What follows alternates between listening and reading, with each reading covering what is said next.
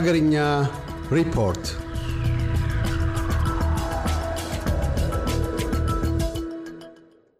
የሰራተኞች የገቢ ግብር እንዲቀንስ ለመጠየቅ ሊደረግ የነበረው ሰልፍ ተሰረዘ።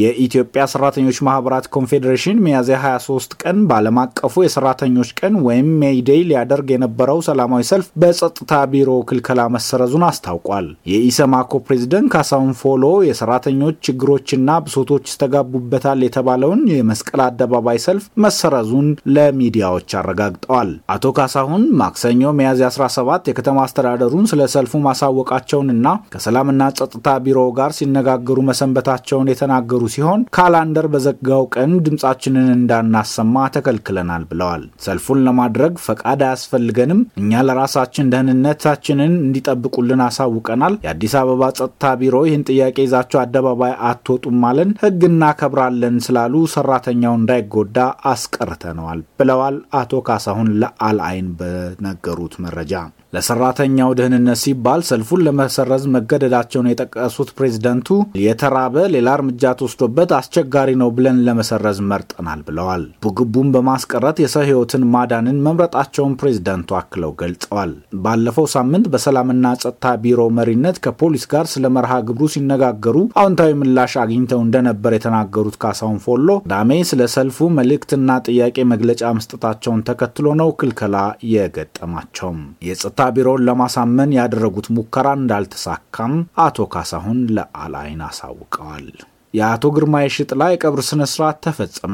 የአቶ ግርማ የሽጥላ የቀብር ስነ ስርዓት ትናንት እሁድ በትውልድ ስፍራቸው ሰሜን ሸዋ መሀል ሜዳ ከተማ ተፈጽሟል። በቀብር ስነ ስርዓቱ ላይ ከፍተኛ የመንግስት ኃላፊዎች፣ ቤተሰቦቻቸው፣ ወዳጅ ዘመዶቻቸውና የስራ ባልደረቦቻቸው ተገኝተዋል። የአቶ ግርማ የሽጥላ የአስክሬን ሽኝት ስነ ስርዓትም በአዲስ አበባ ወዳጅነት አደባባይ የፌዴራልና የክልል የስራ ኃላፊዎች በተገኙበት ተካሂዷል። አቶ ግርማ የሽጥላ ከመስከረም 2014 ዓ ም ጀምሮ ህይወታቸውን እስከተነ ጠቁበት ጊዜ ድረስ የብልጽግና ማዕከላዊ ኮሚቴ ስራ አስፈጻሚና የአማራ ክልል ብልጽግና ፓርቲ ቅርንጫፍ ጽህፈት ቤት ኃላፊ በመሆን አገልግለዋል። አቶ ግርማ የሽጥላ ከእናታቸው ወይዘሮ ዘውዴ ስመኝና ከአባታቸው አቶ የሽጥላ ወልደ ጻድቅ በቀድሞው ሸዋ ክፍለ ሀገር በመንዝና ግሻ አውራጃ በጌራ ምድር ወረዳ መሀል ሜዳ ከተማ በ1967 ዓ ም መወለዳቸው በህይወት ታሪካቸው ተነግሯል።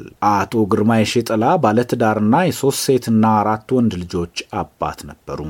የኢትዮጵያን የባንክ ዘርፍ ለውጭ ባንኮች ክፍት ለማድረግ የሚያስችለው ረቂቅ አዋጅ በሁለት ወር ውስጥ ይጠናቀቃል ተባለም። የኢትዮጵያ ብሔራዊ ባንክ የውጭ ባንኮችን ወደ ሀገር ውስጥ መግባት የሚያስችላቸውን የሕግ ማዕቀፎች የማዘጋጀቱ ሂደት በሁለት ወራት ውስጥ እንደሚጠናቀቅ አስታውቋል። የዘርፉ የ liberalization አዋጅ ላይ የባለድርሻ አካላት የምክክር ሂደት ተጠናቆ በሁለት ወር ጊዜ ውስጥ ለሕዝብ ተወካዮች ምክር ቤት ቀርቦ እንደሚጸድቅ ነው የብሔራዊ ባንክ ገዢው አቶ ማሞ ምህረቱ የገለጹት። የሚኒስትሮች ምክር ቤት የባንኩን ዘርፍ ለውጭ ተሳታፊዎች ለመክፈት የወጣውን ፖሊሲ ከስምንት ወራት በፊት ካጸደቀ ወዲህ ብሔራዊ ባንክ የውጭ ኩባንያዎች ወደ ኢትዮጵያ እንዲገቡ የሚያስችላቸውን አዋጅና ሁሉንም የህግ ማዕቀፎች ሲያዘጋጅ ቆይቷል። በህግ ማዕቀፎቹ ላይም ከሀገር ውስጥ ባንኮች እንዲሁም ከዓለም አቀፍ ተቋማት ተጨማሪ አስተያየቶችን ከተቀበለ በኋላ በተሰጡት አስተያየቶች ላይ ማሻሻያ ተደርጎ ረቂቁ ወደ ፓርላማ በቅርብ ይላካል ተብሏል።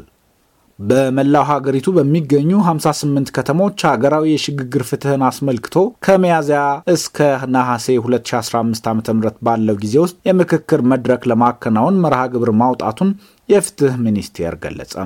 በክልሎች የሚካሄድ የሀገራዊ የሽግግር ፍትህ ምክክር መርሃ ግብርና ግብዓት የማሰባሰብ ስራ መጀመሩን አስመልክቶ የፍትህ ሚኒስቴር ሰሞኑን መግለጫ አውጥቶ ነበር።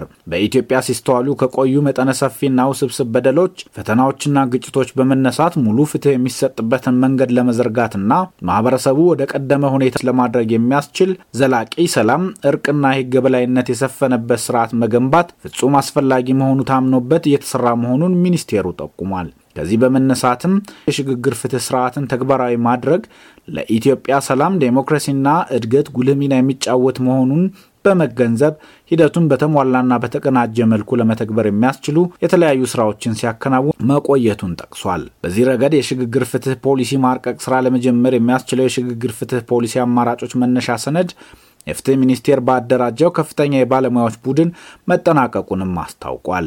ይህንን ተከትሎ በክልሎች ደረጃ የሚካሄደው ምክክር በመላው ሀገሪቱ በሚገኙ 58 ከተሞች ከሚያዝያ እስከ ነሐሴ 2015 ባለው ጊዜ ውስጥ ለማከናወን መርሃ ግብር ማውጣቱንና በአዳማ የመጀመሪያው ምዕራፍ መጀመሩን ገልጿል። የሕዝብ ተወካዮች ምክር ቤት ዕድሜያቸው 18 ዓመት የሞላቸውና የከፍተኛ ሁለተኛ ደረጃ ትምህርታቸውን ያጠናቀቁ ተማሪዎች ወታደራዊ ስልጠና ወስደው ለሁለት ዓመት ብሔራዊ አገልግሎት እንዲሰጡ አዲስ አዋጅ አጸደቀ። ምክር ቤቱ ከሰሞኑ ባካሄደው መደበኛ ስብሰባ መንግስት አዘጋጅቶ ያቀረበውን የተሻሻለ የመከላከያ ረቂቅ አዋጅ አጽድቋል። በሕዝብ ተወካዮች ምክር ቤት የውጭ ግንኙነትና የሰላም ጉዳዮች ቋሚ ኮሚቴ ሰብሳቢ ዶክተር ዲማ ኖህ በዚህ ወቅት እንደተናገሩት ተማሪዎች በፈቃዳቸው በመደ መደበኛ መከላከያ ሰራዊት ወይም የብሔራዊ ተጠባባቂ ኃይል አባል የሚሆኑ ከሆነ ሚኒስቴር መስሪያ ቤቶች ተያያዥ መብቶችንና ጥቅሞችን እንዲጠበቁላቸው ያደርጋል ብለዋል። በመንግስት ተዘጋጅቶ የቀረበው የተሻሻለው የመከላከያ ሰራዊት ረቂቅ አዋጅ የሀገር መከላከያ ሰራዊት ከማንኛውም የፖለቲካ ወገንተኝነት ነጻ ሆኖ የተጣለበትን ሀገርን የመጠበቅ ተልዕኮ በአስተማማኝ ሁኔታ ለመወጣት እንዲችል ያደርገዋል ተብሏል። በመንግስት የተሻሻለውና ሰሞኑን በምክር ቤቱ የጸደቀው ይኸው አዋጅ የሰራዊቱ አባላት የጡረታ መውጫ የዕድሜ ጣሪያ አወሳሰን እንደዚሁም የሀገር ሕልውና ከባድ አደጋ ላይ በሚወድቅ ጊዜ ከሰራዊቱ የተገለሉ አባላት መቀጠር የሚችሉበትን ሁኔታ ሁሉ አካቶ መያዙም ተገልጿል። እያደመጡ የነበረው የ SBS አማርኛ ፕሮግራምን ነበር። የፕሮግራሙን ቀጥታ ስርጭት ሰኞና አርብ ምሽቶች ያድምጡ። እንዲሁም ድረገጻችንን በመጎብኘት on demand እና በ SBS mobile app ማድመጥ ይችላሉ። ድረገጻችንን SBS dot com dot AU Amharic ን ይጎብኙ።